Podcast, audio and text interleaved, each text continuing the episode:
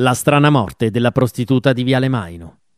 Quando all'alba del 13 marzo 1959 gli inquirenti trovarono, in una roggia nei pressi dell'idroscalo di Milano, il corpo senza vita e seminudo di una giovane donna, non potevano immaginare di aver aperto uno dei casi più insoliti e misteriosi di cronaca nera.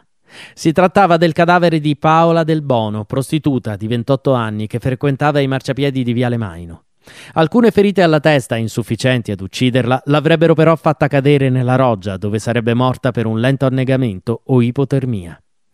A rendere ancora più grottesca la morte ci fu la notizia della gravidanza di Paola e di una tubercolosi in stadio avanzato che ne avrebbe agevolato il decesso. Che fosse rimasta vittima di qualche violento cliente? O forse la causa andava cercata nella rivalità con una collega con la quale si contendeva il marciapiede?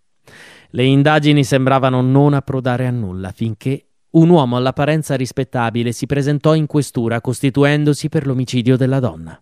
Si trattava di Roberto della Valle, uomo sopra ogni sospetto, che confessò di essersi appartato con la donna e di averle chiesto di regalargli dei suoi indumenti intimi.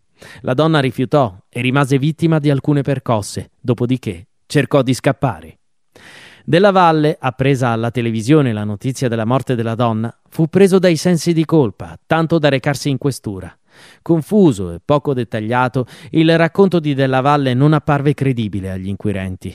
L'uomo subì comunque un processo e fu condannato per violenza domestica, considerato comunque una persona incapace all'autocontrollo. La sorte della sventurata Paola del Bono e di chi fu l'artefice della sua morte è però tuttora un mistero.